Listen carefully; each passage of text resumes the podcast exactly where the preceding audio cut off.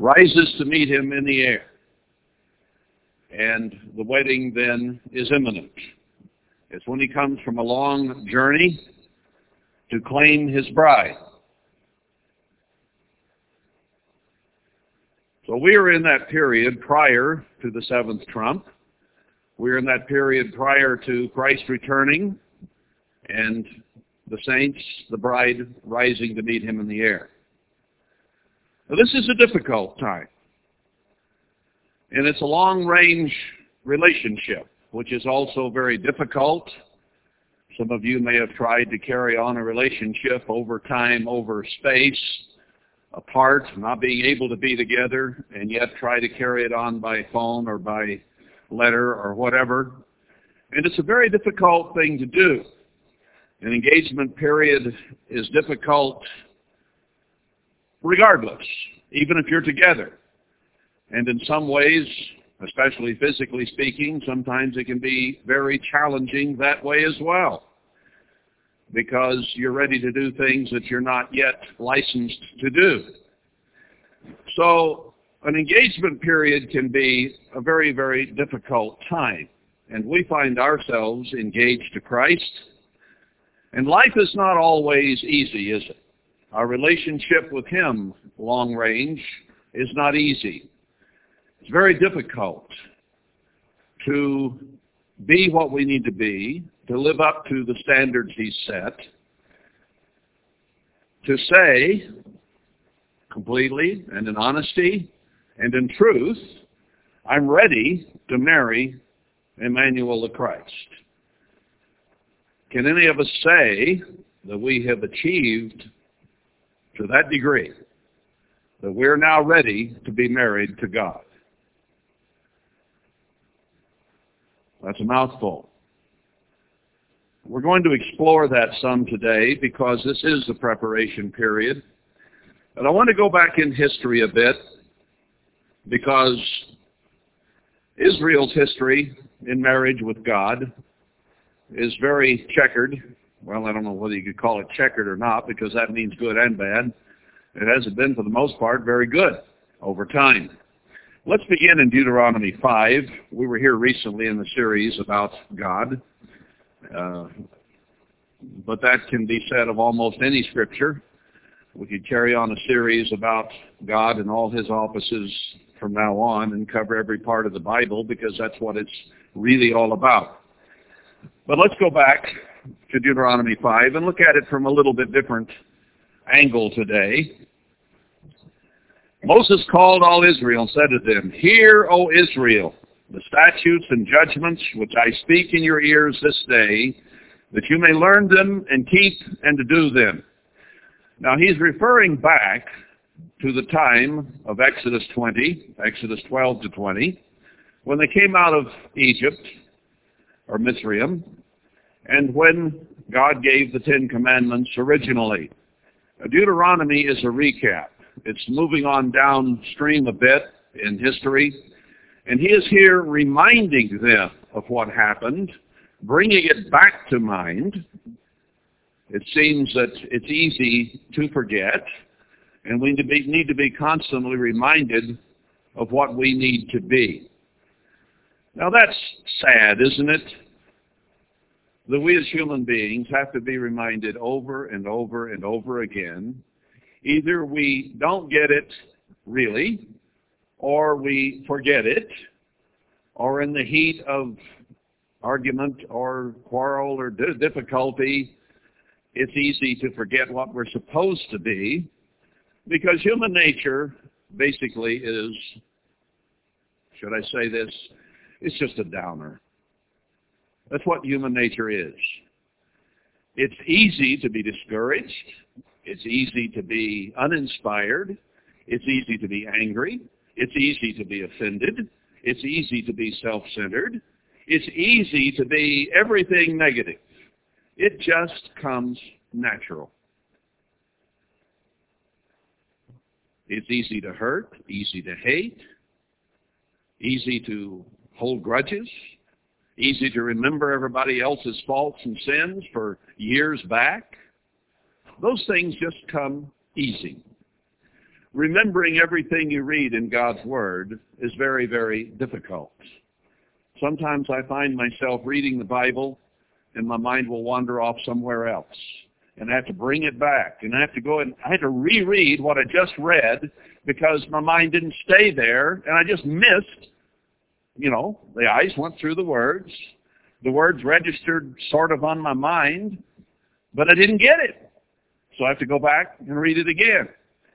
You notice especially if you're sleepy, you start trying to read God's Word, and it's very difficult to comprehend. I guess you should go put your head under a cold shower and come back and try again. I don't know. Or sometimes I just give up and put it down and go to sleep. We are so very, very human. Why did Moses have to come back and remind them in Deuteronomy 5 of what had occurred in Exodus 20? Because they forgot. They didn't get it. They said, yeah, man, I'll do that. And promptly forgot everything that said they'd do. You know, it's easy when you're engaged and you're looking forward to marriage. It's easy in some respects to say, oh, yeah, whatever you say, whatever you want, I'm here. Whatever you need, I'm here. I'll serve you 24 hours a day, seven days a week. I'll be yours and yours alone, and everything will be wonderful between us, and we can make promises, promises. Oh, can we make promises? You know, sometimes with married couples, they get along pretty well during the engagement. As soon as the vows are spoken, the honeymoon is often a tragedy. All they do is fight. Well, sometimes they wait till after the honeymoon to start. Sometimes they wait a year or two. Some say they never fight. Well, maybe they don't. But the silent treatment is about the same as a fight, isn't it? So it's easy to say what we will do. It's very difficult to do what we say we will do, isn't it? It's just being human. And I'm not here to make us feel in a way or a wrong way bad or discouraged. That comes easy, doesn't it? Why does he talk about how bad we are all the time? Well, I'm sorry. It's just because we're bad. You know? what can I say? We aren't yet what we need to be. I think you probably answered that when I first started. Are you ready to be the bride of Christ? Do you have everything all straightened out, ready to go? Ready to do everything a bride of Christ should do? Of course not. We all know we're not there yet. I'm not here to discourage. I'm here to, in a sense, educate, to remind, to maybe help us see, hopefully in the next two sermons, a bigger picture of what our responsibility really is. You know, he says in Hosea that for lack of vision, the people perish. Now, I don't want anyone here to perish. I don't want to perish myself. So we need to see the big picture. The bigger you see, the easier it is to accomplish. If you don't see the picture, it's hard to draw the picture. Artists often will try to paint a picture, but they don't just do it out of their head. You'll see them sitting alongside the road or in a park or something, and they have a subject they're trying to paint. So they want to have a clear vision of that bird or that pot of flowers or whatever it is they're painting, a mountainside. They need to see it in order to duplicate it. And if they can't see it, it's just a figment of their imagination, then it is hazy. You can't get a real clear picture. What did a horse really look like? Well, if you're looking at a horse, it's easier to remember what a horse looks like, isn't it? So if they're going to paint a horse, they're sitting there looking at the horse. Because our memory is not always that good. The clearer you see something, the easier it is to accomplish it. That's what he's saying there. Without vision, they perish. If they can't see what they're trying to do. If they don't have a clear picture, how are they going to get it done? So let's try to get a better picture today, tomorrow, of where we're headed, what we need to do, how can we accomplish that, what do we have in God's Word that would give us a better picture, help us see. The Bible's full of it. I mean, that's what the whole book is here, is an instruction book on how to be a proper human being in order to become a proper God. That's what the whole book is all about. Instruction book for human life that is destined to become eternal life if the conditions of the book are followed. A lot of people argue with the Bible, don't they? They dismiss parts of it. They dismiss most of it. There are things in here they simply don't like to face because it might mean they would have to change some things. And it is so very easy, is it not, for us to read things in this book and then very quickly forget what we saw. So easily to move on in life and somebody can stick it in our face and we can be uncomfortable and our toes can begin to wiggle in our shoes and we can get where we're kind of shifting from hip to hip because we're a little embarrassed or we think that could be me or whatever. Or that could be somebody else and I hope their toes are curling in their shoes. That's often the case as well. I know who he's talking about. But it's so easy to say, I will change that. I will do differently. And then to walk out and immediately forget what it was we were going to change. Because our interest is captured by something else and we don't really grab hold on it and say, what am I going to do about this? How many sermons have you sat through since you've been in the church? Don't start counting now. I'll lose you entirely. But a lot, huh? How many sermonettes? How many times in the last 20, 30, 40, 50 years since you've been really looking at God's Word the way it should be, have you read it? Probably thousands of times. How many of the problems you had 30, 40, 50 years ago when you came to God's church do you still have? Has there been progress on some of those? Maybe I am getting a little discouraging. See how easy it is to read, to hear, or to half hear, and then nothing happens. I'll do anything you say. I'll be your servant. I'll be whatever you want me to be. Deuteronomy 5, hear these commandments, that you may learn them and keep and do them, into verse 1. The eternal our God made a covenant with us in Horeb. Now that was a marriage covenant. He doesn't spell that out here, but later on in the prophecies we see that it was a marriage that God intended to have with Israel and in fact did make a marriage covenant. The Eternal made not this covenant with our fathers, but with us, even us, who are all of us here alive this day. So it hasn't been so long ago. It was just there when we came out of Mitzrayim. And you're all still here. They hadn't all died in the wilderness yet. This was fairly soon after the Ten Commandments were given. And already he's saying, this was with you, remember? It wasn't about Abraham or Isaac or Jacob. This is something God made with us. This isn't something that goes back to James, Peter, John, and so on.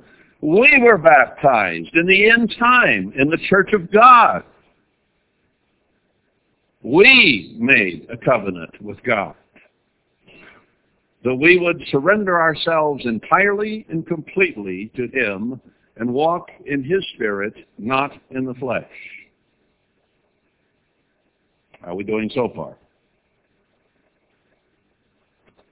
The Eternal talked with you face to face in the mountain out of the midst of the fire. Now God made that very, very personal with them, didn't he? When Christ was here on the earth, he was person to person with the disciples to become apostles for three and a half years. And yet they, as soon as the pressure came on a little bit, denied him. Even before he died, they denied him. Forgetting everything that they had been taught for three and a half years. It's like it had never been. They ate together, slept, lived together. I don't say slept together in a wrong way. You understand. We have to qualify these days, don't we? They were together day and night for those years. And the minute trouble came, I'm out of here. Fair weather sailors. Fair weather sailors don't do you a bit of good. Anybody can sail a ship and have fun during fair weather. What about when the waves are coming over the bow and across the sides? What about when there's ice on the side of the ship and you're out there in the numbing, freezing cold with ice cold water splashing over you trying to chip the ice off the deck so the ship doesn't roll over and fall and, and sink? What about when the mast break, mast breaks? Do we go down in the hull and cower in a corner? Or are we out there in the waves, in the wind, in the cold, in the danger, trying to make sure that the ship is safe?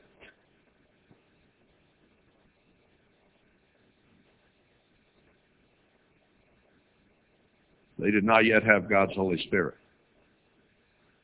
Now with you and me, God did not come to face to face with us as he did in Sinai. He did not come and live with us physically for three and a half years. See, they didn't have the Spirit of God then, did they? And after they received it, then they were able to stand against anything that came along. Then they weren't just fair weather sailors. And they had to prove. And God put them to the test, those disciples.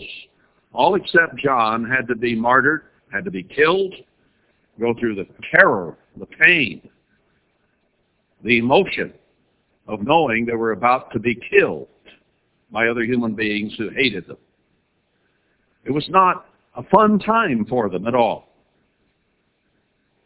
But after what they had done, and as human beings, they were tried to the ultimate, to death itself, and to death, in fact.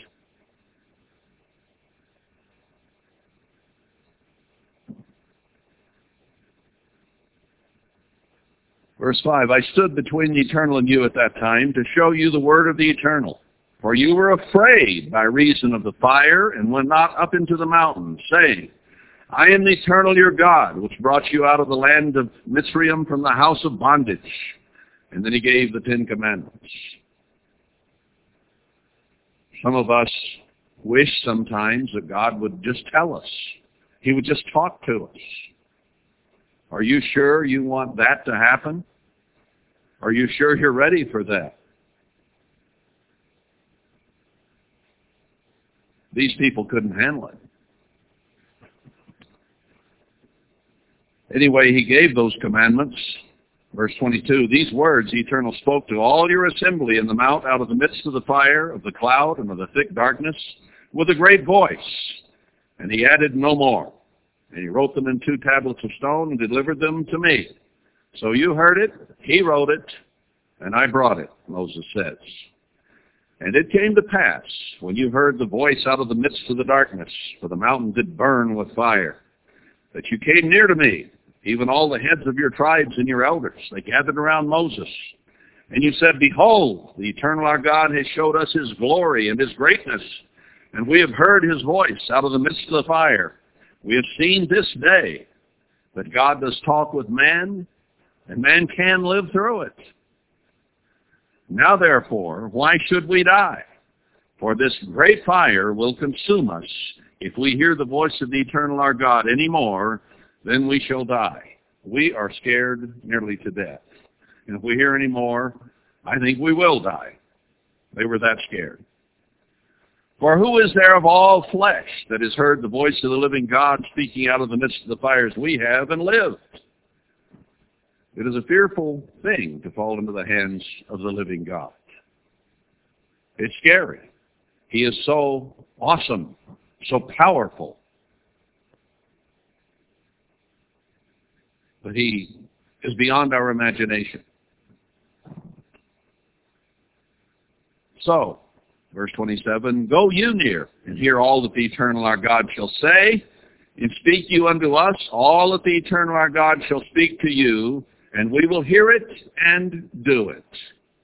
24-7s, we will hear everything that you bring to us that God says, and we will hear it and we will do it. Now, I have been commissioned by those who had the authority to do so, to teach God's Word to God's people. And in there it tells me not to let one word drop to the ground, but to preach and teach every word of God. And you, on baptism, began an engagement period in which you said, I will show over a period of time that I will do everything God says. So we willingly come and sit before this word. And sometimes the rub is there because it is a human being whom God has commissioned to speak it. And sometimes we let the human being get in the way of the Word of God. That has always been the case. Things about Paul bothered people, even his physical appearance, the sound of his voice, and whatever I probably had that was not fun to look at. He appeared weak in some ways. It's really easy to look at the human being. It's real easy to think that it's the human who's speaking to you. And really, it's not. As God told Samuel, they've not rejected you, Samuel. You're feeling it. You feel their attitudes. You feel the abrasion. You feel the disrespect. You feel the humanness of the situation. But it isn't really you. It's me they're rejecting because you're representing me in the things you're saying and doing. God did it this way as part of the trial, if you will, as part of the growth situation. You know, I have the same struggle, brethren, that you have every day, just like you. And didn't God himself say that every high priest of men has to go and make sacrifice for himself and clear the path between himself and God before he comes before you to offer for your sins? The ministry is in that same position. I'm here to speak to you, and yet I too am far from perfect. I have the same struggle every day you have. Now you can disrespect that if you wish. When you see me make a goof or use my tongue when I shouldn't, in a way I shouldn't. But that doesn't do you any good. The Word of God stands. Now they didn't like the woman that Moses married. They didn't like certain things about Moses. Aaron and Miriam, the high priest, his brother, his sister, rebelled against him. They looked upon him as a human being. And they began to find fault with him. And God punished them severely for that. Because he said, Moses is representing me and I put him in that position, and you need to listen to what Moses has to say, not get in a critical, abrasive attitude toward him. It was so easy to look at Moses' faults. and forget what Moses represented. We are so very, very human. Now here they were rallying around Moses. Whatever God speaks, hey, we'll do it. No problem. You got it. And the Eternal heard the voice of your words, verse 28, when you spoke to me, and the Eternal said to me, now here's what he said after he heard what they said. Because he hears it all. You can't hide anything from him. You know, I can speak about various things, and then you'll be careful about those things around me. Whether it be matters of conduct or the way we act and interact or the way we dress or whatever it might be, you'll get where you're paranoid and afraid of me. You'll do certain things in front of me, and then you'll go to town and do the same thing you wanted to do in the first place around here till I started yelling at you. Now we're to be a light to the world. In some ways, understand this, in some ways, how you act, how you dress, how you comport yourself in town is far more important than how you do it here. See what I mean? We're to be a light to the world. Now, if we act one way here and we act different in town, the people in town eventually are going to begin to say, is that some of those people from out there in that cane beds bunch?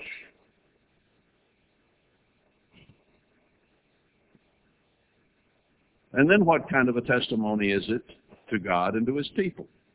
Some of them are going to find out who you are, where you live, and who you represent. Now, many of them might not. But in many respects, how you act in town is far more important than how you act right here. Because among ourselves, we forgive and we make allowance for, and we're meek and we're humble with each other, and we respect each other highly, and we don't stab each other in the back, and we don't gossip about each other. And if you're imperfect here, it doesn't really hurt you because nobody notices. They're so busy getting the mote out of or the beam out of their own eye that they don't notice the mote in yours.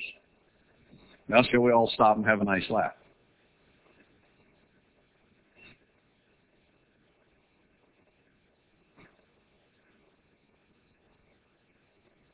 Because we still do have our problems here.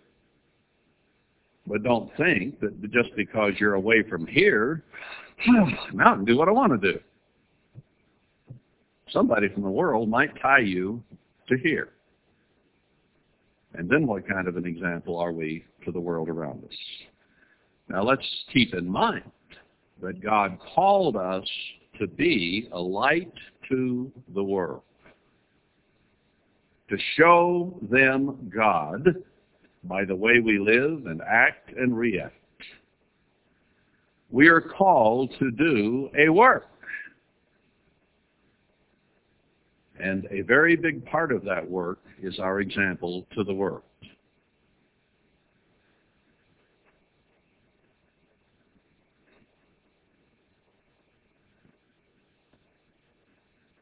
The Eternal heard the voice of your words when you spoke to me, and the Eternal said to me, I have heard the voice of the words of this people, which they have spoken to you.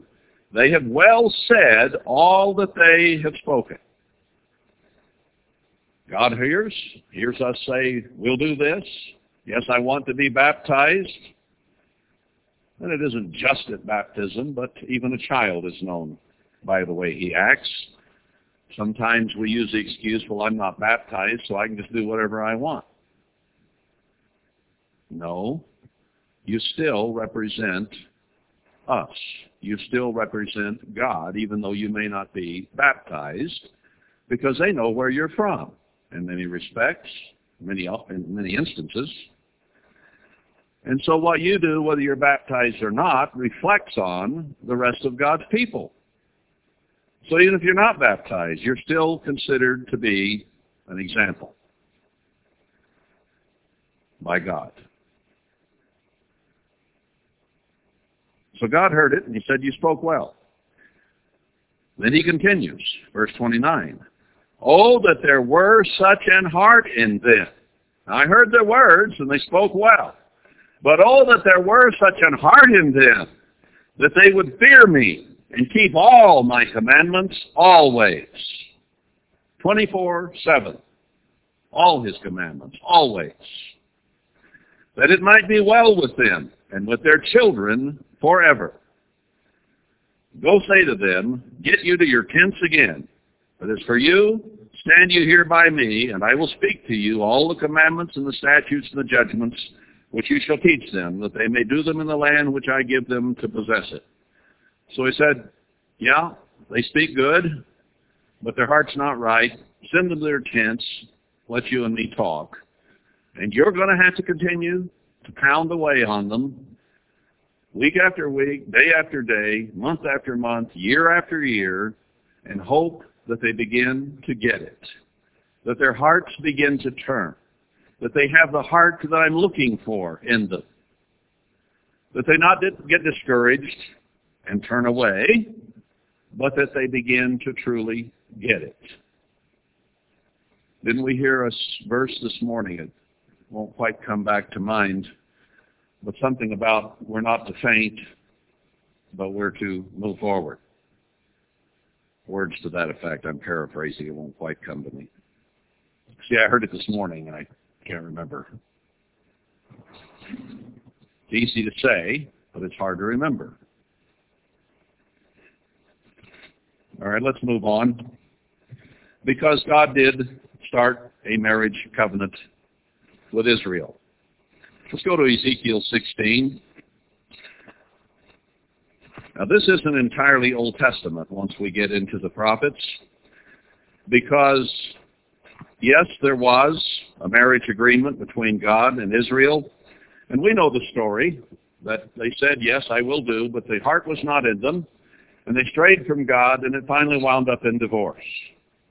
They could simply, they simply did not have the character, the ability, the capacity, the heart to keep their half of the bargain.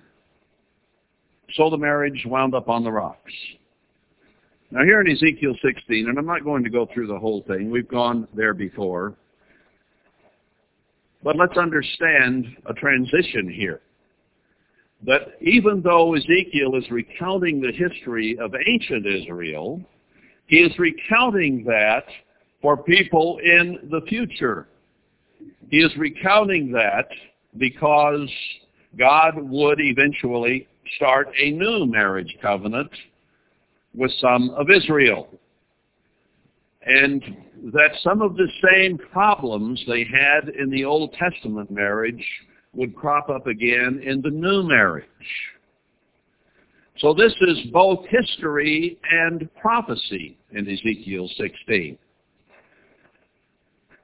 Now, we could go back to Ezekiel 5 and all through Isaiah, Jeremiah, Ezekiel, and, and all the prophecies, and we could show that physical Israel today is about to go into a dire captivity. One-third die of the sword, one-third by famine and pestilence, one-third go into captivity, and a sword be sent after them until there is less than 10% left of all Israel walking the earth today, of everyone in the United States, Canada, Western Europe, wherever Israel is found on the face of the earth, they're going to receive over 90% death in the very few years ahead of us.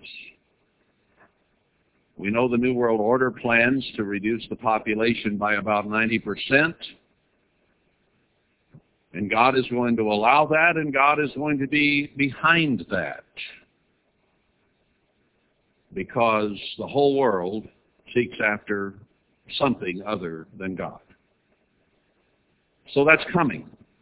Here in Ezekiel 16, though, I want to spend a little time here because he's talking specifically of the marriage situation. And that's where we are today, preparing ourselves to become the bride of Christ.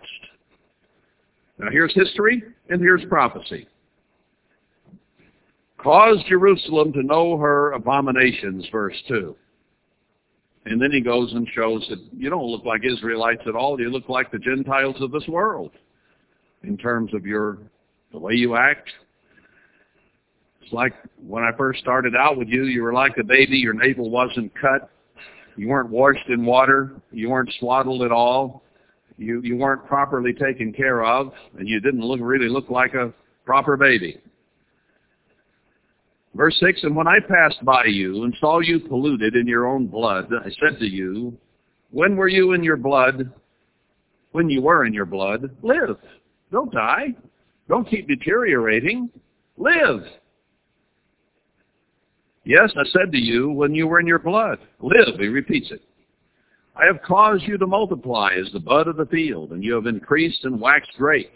And you are come to excellent ornaments. Your breasts are fashioned, your hair is grown, whereas you were naked and bare. In other words, you've gone through puberty, you've grown up.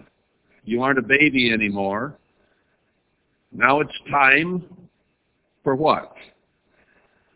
Now when I passed by you and looked upon you, behold, the time was the time of love. They'd grown up, and now was the time to start talking about engagement and marriage.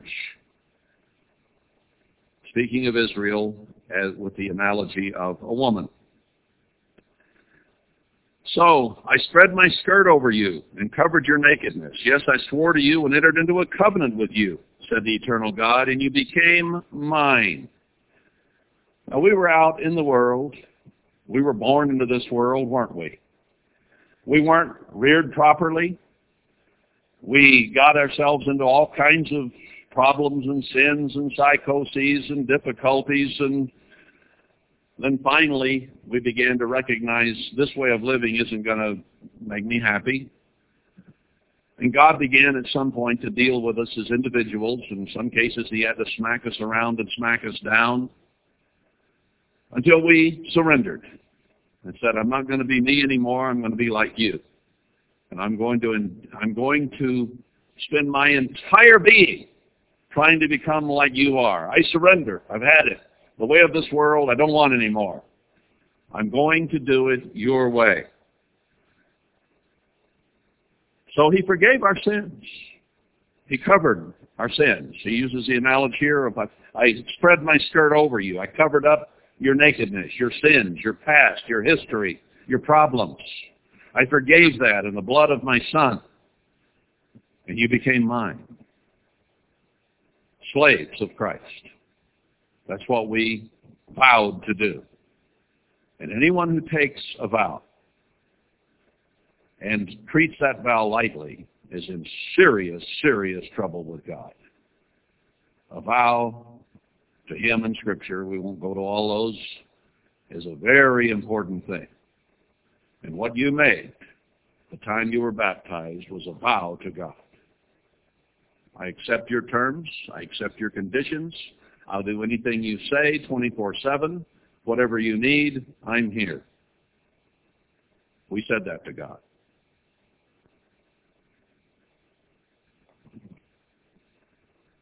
I washed you with water. I baptized you. I washed your sins away. Yes, I thoroughly washed away your blood from you, and I anointed you with oil.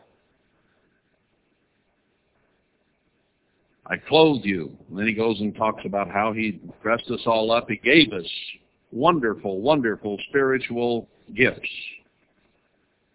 Mentions physically here, but really he's speaking in a spiritual sense of all the wonderful tools he gave us to be like him. The rules, the regulations, his word. His word is truth. The truth will set you free. On and on and on it goes of the wonderful things that are in this book that God gave us to help us be successful human beings and in so doing become a successful candidate as a bride of God himself, of Christ. Everything we need is here. There is not a word that you need to hear that is not included in this book. Live by every word of God. Bring every thought into the captivity of God. Now I've got you all on that one because none of us bring every thought into the captivity. We let our thoughts go a lot of different places that they should not go. Even just selfishness or self-centeredness or any kind of pride or vanity and our minds, our looks, our whatever. And we demonstrate those things in various ways. Well, God gave us everything we needed. And you did prosper into a kingdom, verse 13. We prospered into a church. And your renown went, renown went forth among the heathen for your beauty. We were known by the governments around the world. And our pictures of our auditorium, of our uh, gymnasium and our college campuses and all that were emblazoned in pictures, magazines, and taken by Herbert Armstrong to the very rulers of the world. And we had, in that sense, a great renown. We had even our cultural foundation. We brought the Vienna Symphony Orchestra into Pasadena. And all those things we did, and we became known. For it was perfect through my comeliness. I did these things through you, which I had put upon you, says the Eternal. But you did trust in your own beauty and played the harlot because of your renown, and poured out your fornications on every one that passed by, his it was. We began to be more and more worldly. We began to spend less time with God and doing the things of God, and we became more like the world we started going back to makeup. We started going back to the doctors. We started going here. We started doing this, started doing that. We began to forget those things that had caused us to begin to have success. We began to get selfish.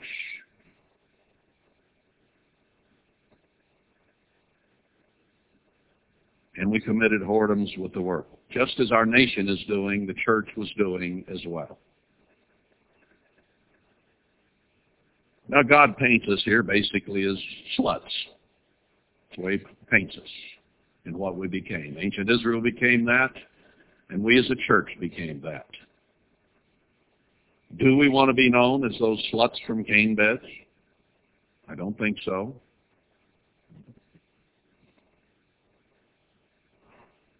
We want to be known as those God-fearing people who don't lie, cheat, steal, whose morals are good, who do the right things, who set a wonderful example at work. They don't backbite. They don't stab. They don't cut corners. They work hard. That's a good bunch of people. That's the kind of reputation we want to have, isn't it? We want the world, they may not like what they see in terms of our doctrine, our beliefs. Well, they got some crazy ideas, but I'll tell you one thing, they sure are good people. When they tell you they'll do something, they'll do it. They work harder than anybody I ever saw. They're more honest than any people I've ever been around. They're crazy, but they're wonderful. That's a paradox in itself. But I think that is how the world should view us, isn't it? A bit strange, but they are wonderful to work with and to be around. And they do believe what they believe. And they will not compromise on what they believe. Those are people that don't just say it, but they live it.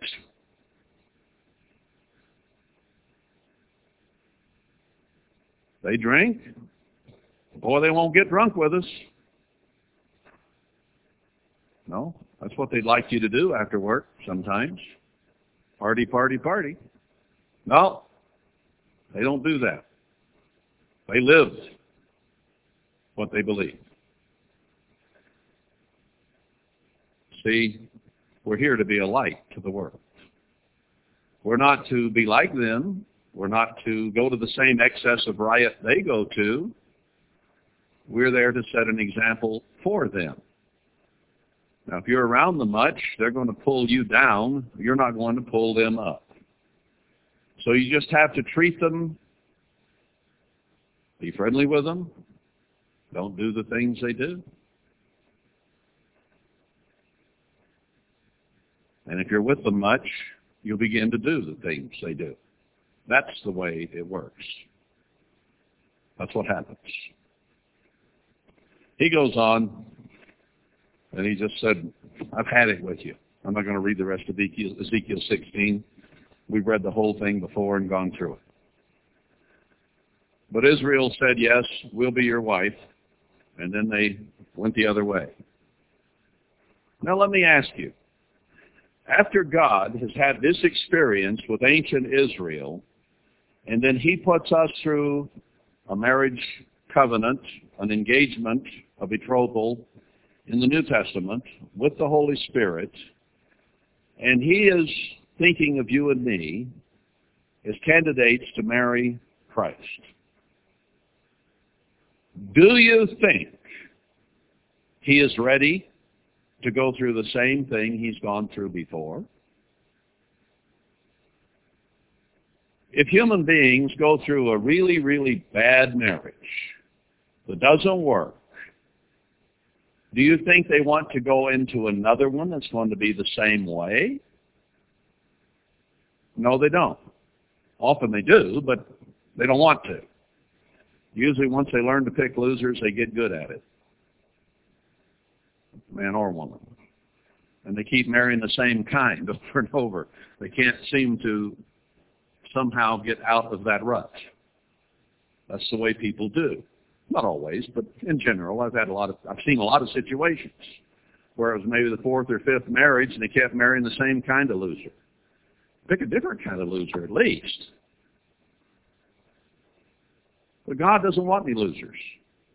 He wants people who have such an heart in them, who will do what they say they will do, who will live up to the covenant. That's what he's looking for. Jeremiah 33.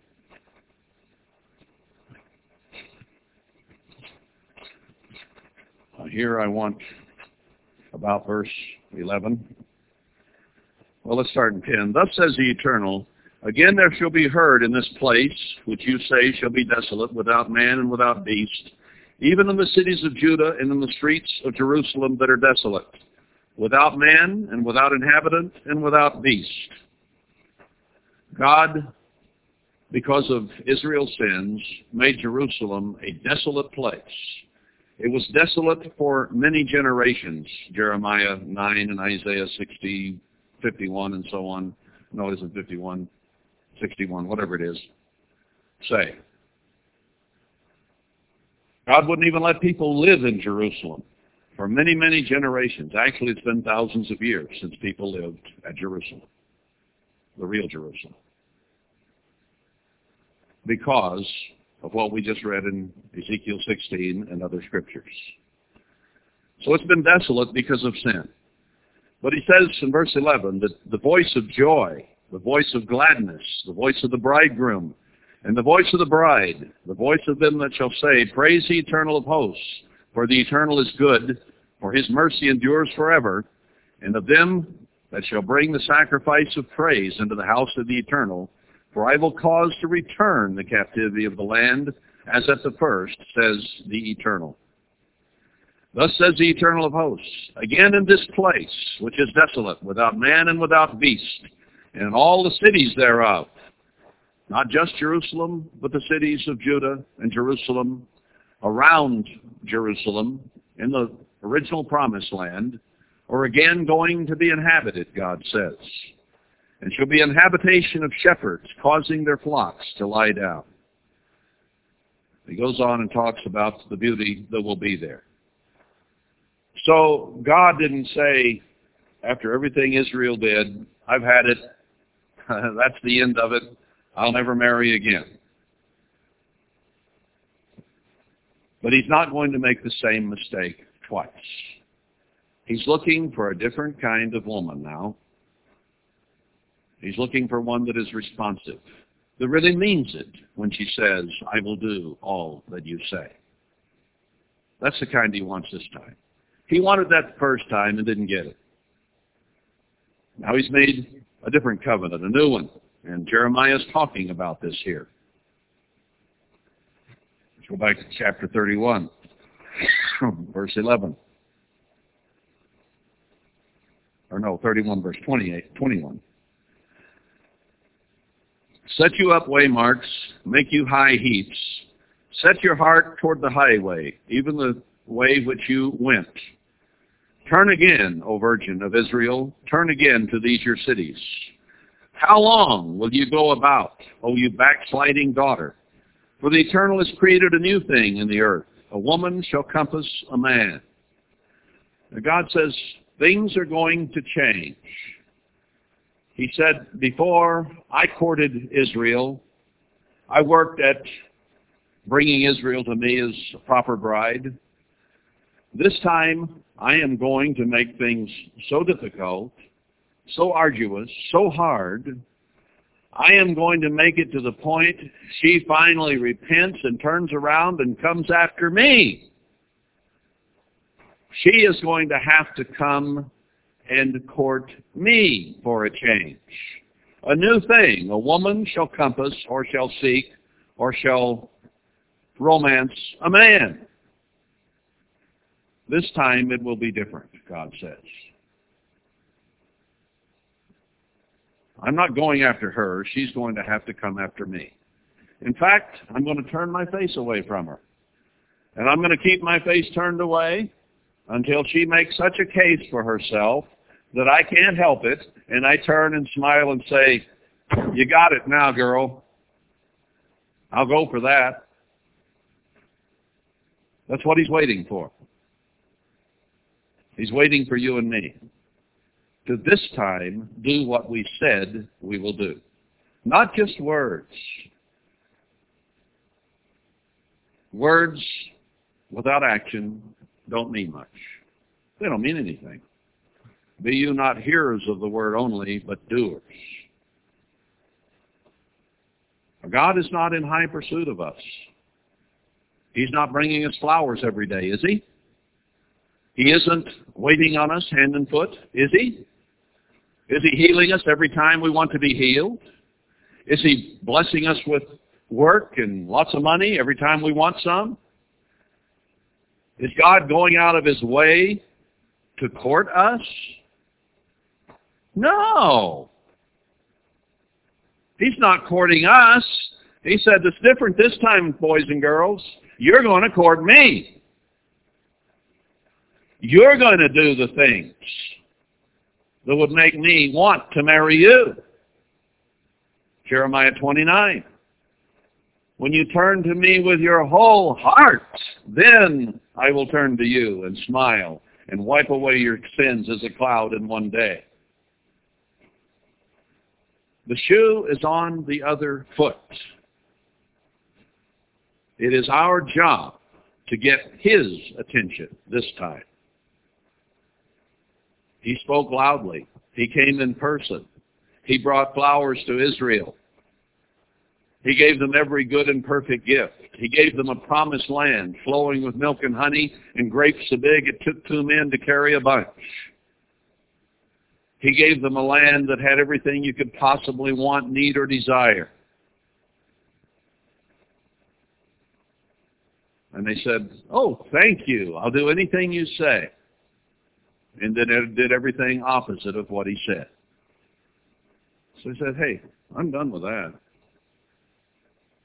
You come to me. Here are the conditions I want met if I'm going to consider marrying you. You get this in hand, you get this done, then we're going to talk. See the challenge before us? See what our forefathers did to us?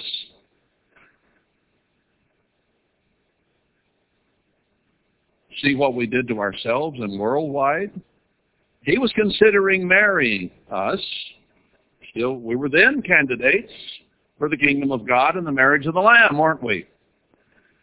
And we became so sickening in his eyes but he just vomited us out and scattered us into hundreds of pieces. We were that repugnant to him. You know, when you want to throw up, you don't really want to, do you? I've laid there sometimes I know I'm going to throw up. I will throw up. I don't want to throw up. That's going to taste awful. Maybe it'll go away. No, it isn't. Ugh. And I'll lay there until the last second and then just make a beeline for the toilet. I wanted not to do that, but finally, just the thought of it was enough to turn it that much further, and away we go. Now God began to feel a little queasy with us. And he thought, oh, maybe they'll repent. Maybe they'll change. Maybe they'll quit doing those things that they're doing. And maybe they'll really turn to me. And then he saw us continuing the way we were, and his stomach turned a little more. And then finally he just said, I won't do that. It might wake you up. And spewed us out. And here we are, swirling round and round in the toilet bowl. Are we going down? A lot of God's people are going to go right on down.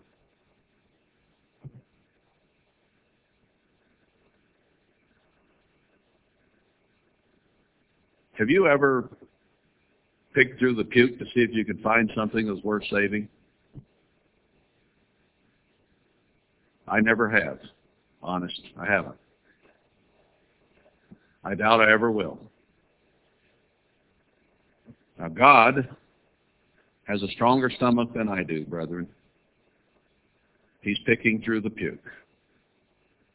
He's trying to find something that he could wash off that isn't completely spoiled, that's redeemable. And that would be you and me.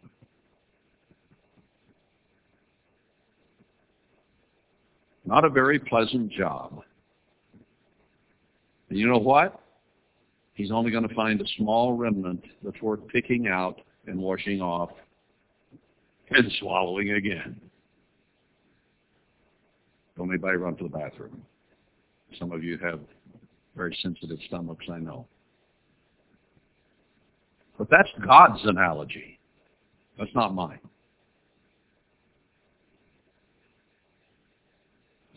Only this time, in the spirit of Jeremiah 31, he's saying, all right, maybe I won't pick through it all. Maybe I will just watch and see who cleans themselves up. I'll put the pressure on, but I'm not going to just clean them up myself. I'm going to make them clean themselves up and make themselves acceptable. And when they get on cleaning themselves up, I want them to approach me and say, Father in heaven, forgive me a sinner. I hope I don't look like puke anymore. Wash my sins away. Clean me up in the blood of Christ because I can't get myself clean. I've worked at it and I've tried and I'm having trouble. Give me help. This time I mean it. This time not only do I say I'll do what you say, this time I will do it. What he's looking for. Not hearers, but doers.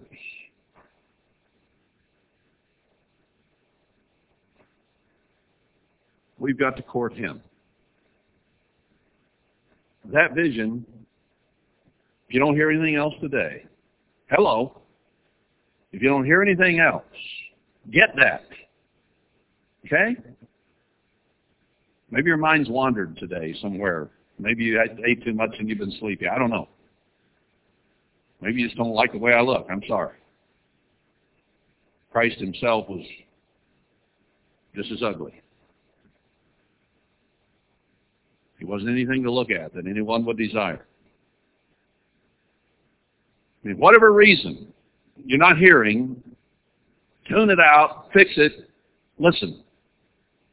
This time, we have to convince him he wants to marry us.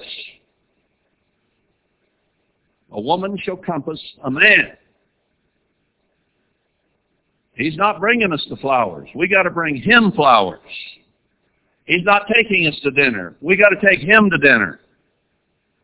Oh, that there were such an heart in them.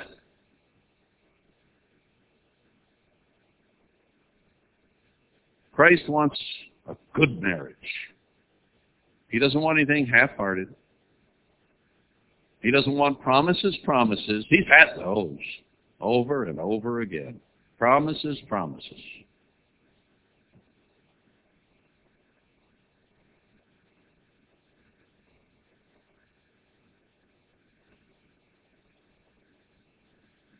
Do we need to go to Hosea 1? I'm supposed to be about done that now.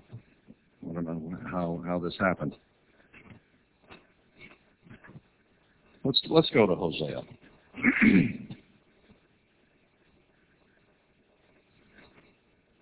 I actually have till 4:30, but I'm trying to cut these back a little bit. Let's see, 2:30 out. So we, we do have a little time. I'll use some of it. You remember the story, so I'm not going to go through here and, and, and read the whole thing and go through it in great detail, but you remember where Hosea was told, Hosea, I want you to go marry yourself a whore. Now, I don't know how Hosea took that. It probably was a difficult thing for him to swallow.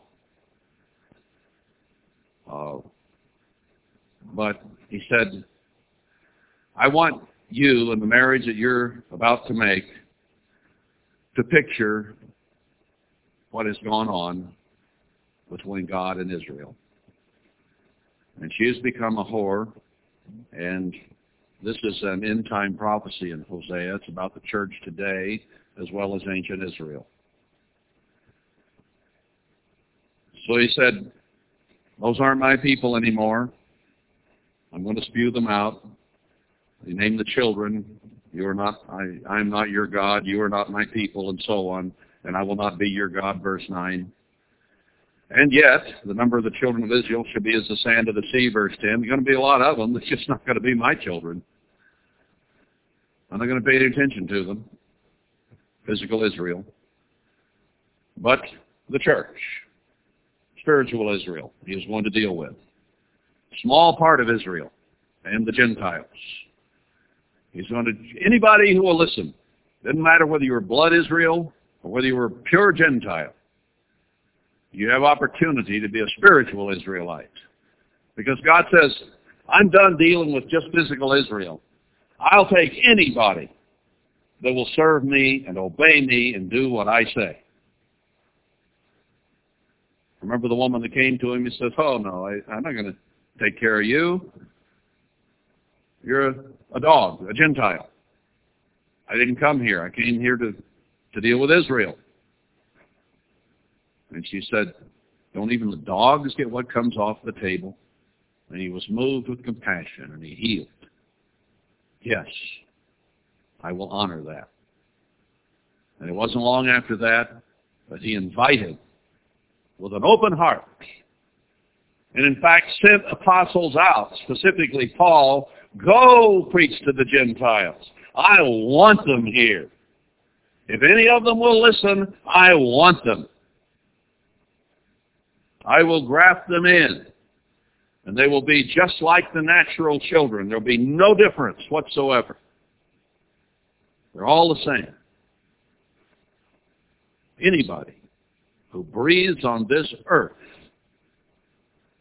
and will do what I say, I will accept. God just opened it wide open.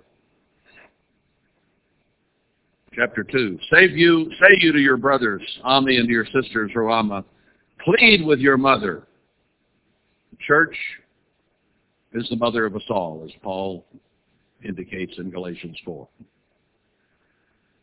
Plead with your mother, for she is not my wife, neither am I her husband. We're not yet married. We are betrothed. And we have not been living in a way that would inspire him to say, honey, let's go get hitched. You're everything I would ever want in a woman. That's what he's looking for in you and in me. He wants to look down at you, whatever your name is out here in this room, or on the telephone, or on the CD someday when you hear it. He's looking at you and saying, well, that one's, that one's kind of coming along. Maybe. This one over here, that's doing pretty good too. What about that one? Well, uh, give it some time. But hopefully, now, after he's split the church all apart, blown it away, parts of it are crawling out of the puke and washing themselves off and making themselves presentable and praying and crying out to him daily to help them clean it up because you just can't do it on your own. You need help. That's the way we all are. Seeking him with our whole heart. Now, if you get some gal coming after you with her whole heart, you might begin to kind of respond, right? What was it like when you were back dating? You had one wouldn't even speak, smile, or give you the time of day. You weren't too keen to pursue that one, were you? You're a little more interested in somebody that would smile and wave and, hi, how are you? And maybe talk with you. You know, it was encouraging if they'd talk with you. But there might be something could develop here. Now God is just looking for those that will really talk to Him. Find some that are eager and interested. Some that care.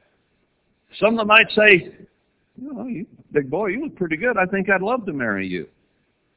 I think I'm going to be around a lot.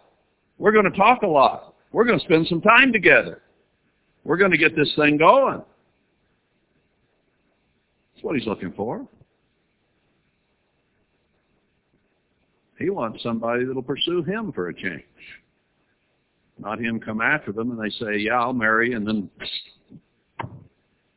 do just the opposite of everything they promised. I'll not have mercy upon her children, verse 4, for they be the children of whoredoms. Their mother has played the harlot. She that conceived them has done shamefully. The church is partly responsible, and those who followed along with the Laodiceanism are responsible as well.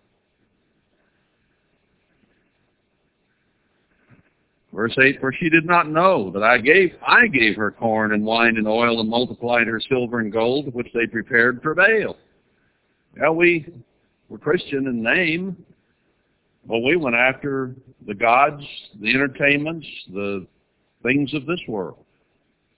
We were willing to go and watch demonic movies and those full of fornication and adultery and lying and cheating and stealing and fraud. We're willing to go see those, pay money to go see garbage because it's entertaining to us, because we enjoy watching sin of one form or another.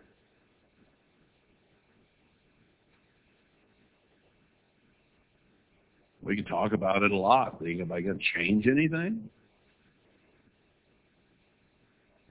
Are we going to change the way we eat or just give it lip service and keep eating junk? Are we going to change what we watch on television and even how much we watch? So we have time to seek God?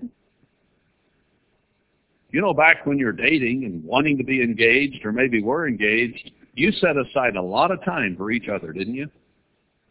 The one you were thinking of married, you spent a lot of time thinking about. You spent a lot of time calling, or didn't you didn't text back then. You spend a lot of time writing letters, talking on the phone, just sitting and looking at each other.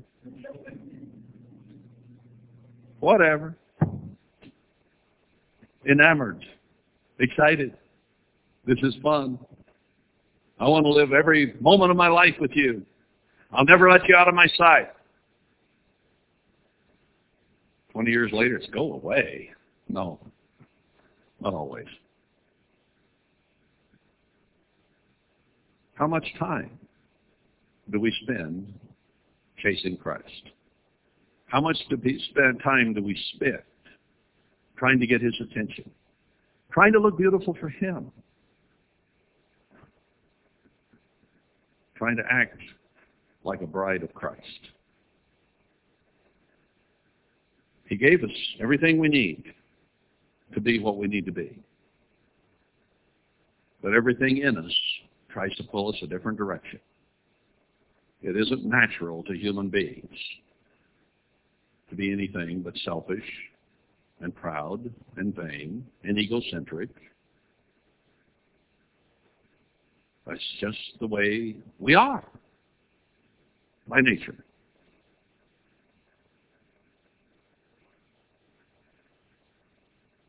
Where is this one I'm looking for here? There's one down here.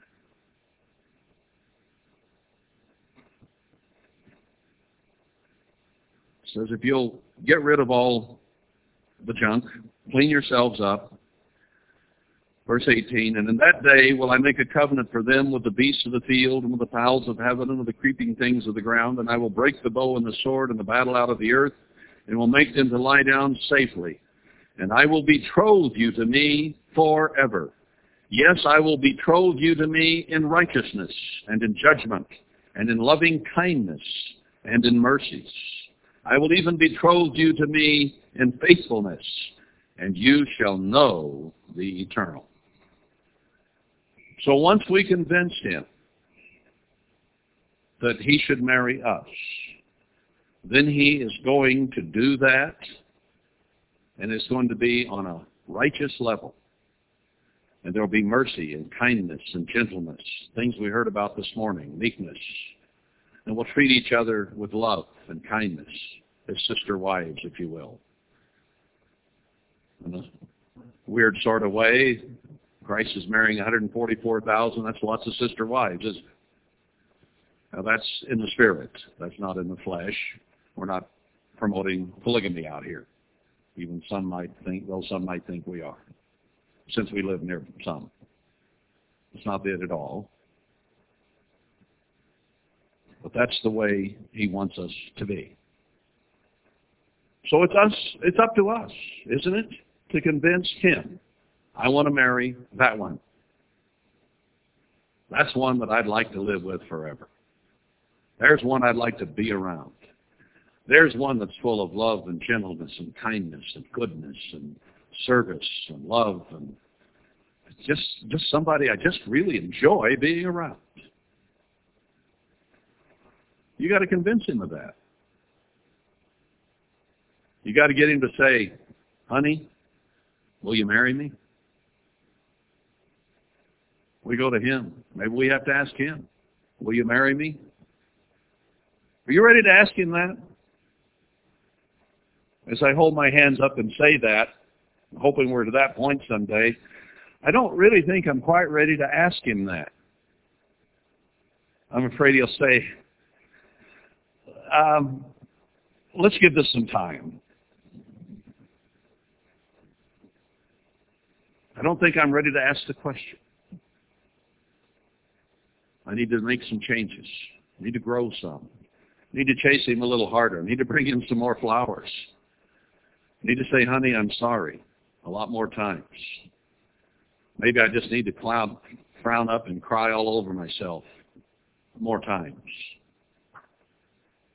and get rid of a lot of things that might make him say, uh, I don't know. Maybe. I can live with maybe. See, I've already got maybe. He's already told me, if you'll do everything I say in here, I will marry you. Now the maybe is, I haven't quite got this done yet, by a, quite, by a long shot. And therefore, it's still maybe. And it'll be maybe until you rise off the ground on the day of trumpets when that judgment has finally fully been made. I think we'll stop there for today. I have more that I'd like to get into, but we'll save it for tomorrow. And we've had enough to think about today. Let's just get out there and convince him he wants to marry us. If we, if we can get that out of this today, I feel that I've accomplished something.